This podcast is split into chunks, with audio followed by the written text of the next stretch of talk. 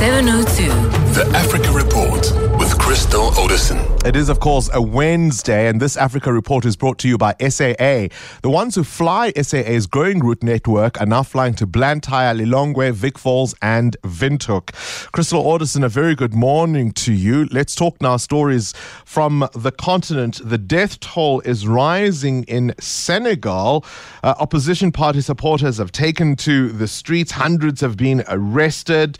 Uh, and of course, many bodies, the AU, the UN, all calling for dialogue. What is going on in that country and what does it mean? Yes, good morning, Bongani. Of course, Senegal is very close to me because I lived there several years. So this has absolutely be, been shocking. And actually, it's been some of the deadliest violence that the country has seen. And it all centers around the opposition leader, Ousmane Sonko. Now, last week, he was found guilty for youth corruption and he's been sentenced to two years in prison.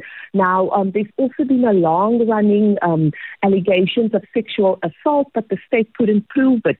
Now, the verdict, which he was found guilty of this youth corruption, sparked this violent unrest especially in Dakar. Um, shops were looted. Um, it was just really quite horrific. The army was called in.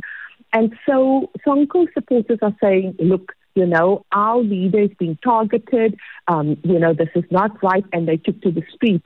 Um, and they have not, I believe, they've not been able to contain the violence, and um, therefore, um, so despite being sentenced, Sonko has not been arrested because I think after just what happened after he was sentenced, the government, I think they just don't have, they just don't know what's going to um, come out if arrest. And at the heart, of course, the country's having an election next year, Bongani, in February. And up till now, Macky who's actually a darling of the international community, he has not indicated whether or not, in fact, he's going to bypass this two-term limit that's in place and actually stand. And I think that's also been agitating opposition supporters by saying, yeah, you are targeting someone who actually came third um, in the last election. Um, you've got all these Trump-up charges and you actually don't know what you're going to do. And this is sparking just this complete anger, Bongani. I think that coupled with, you know, high cost of living, the cost of petrol, the cost of food, um, a large youth population also struggling with um, youth unemployment. Um, you know, Ousmane Sonko supporters are from, um, you know, mostly the streets, the, the, the kind of townships of Dakar, lots of youth um, you know, really feeling that he's the yeah. kind of messiah.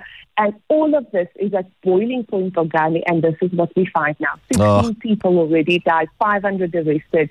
Um, really not great for Senegal.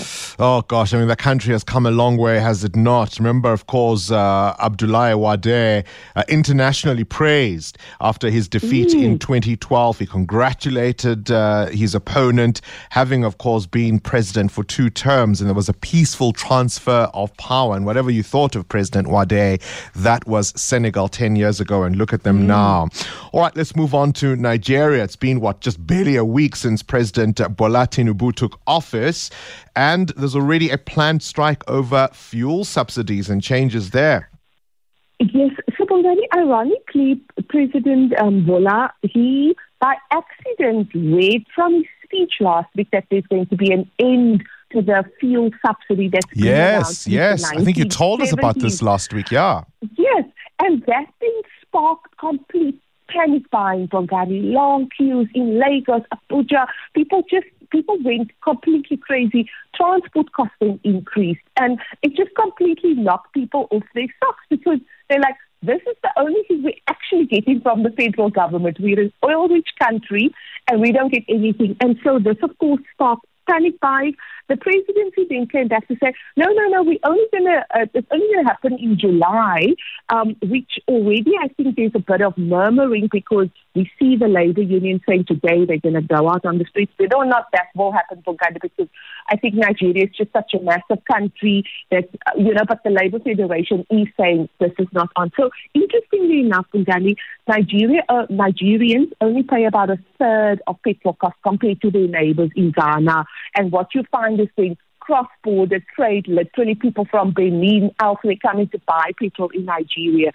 Secondly, 11 years ago, when former President Goodluck Jonathan tried this, there was major, major protest, and it had to, um, you know, they couldn't implement it. Um, so the reality is that there's a feeling that, you know, these fuel subsidies um, you know, have kept prices artificially, um, and basically it's going to have to increase because for this six months alone, the government spent seven billion dollars to keep that subsidy in place. Um, what's interesting, Bongani, that Nigeria's oil is refined in Europe and then imported back to Nigeria. So all of this, Bongani, means trouble. So we'll see, and we'll obviously keep, you know, keep you posted and keep track on what's happening in Nigeria regarding the fuel subsidy we're often just our worst enemies, are we not, Crystal Orderson? That's sort of the theme from so many countries across the continent. And we once thought we were the exception. I'm afraid uh, that was never really true, was it? Crystal Orderson with this week's Africa Report. The